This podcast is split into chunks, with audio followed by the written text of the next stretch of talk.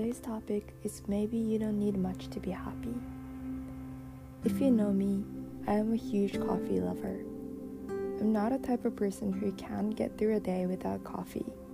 I don't think caffeine really works for me, so I don't drink it daily. But I drink coffee almost as a treat to myself.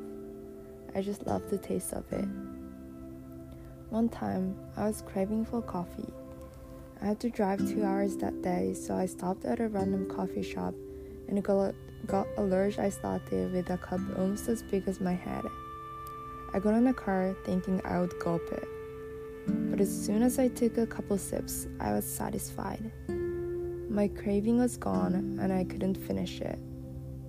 Before buying coffee, I thought I needed a large size coffee to fulfill my desire but when I actually had it in my hand, I didn't really need all of it.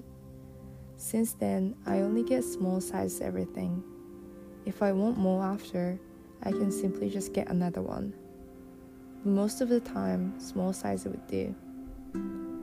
Things that you think will make you happy may not be the same as things that will make you happy if you actually have it.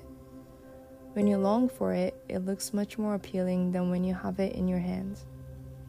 The lesson here is that try not to want more, but cherish every piece of it when you have it. Happiness is not about satisfying every desire you have, but it is about having the privilege to long for something and enjoying every step to get there.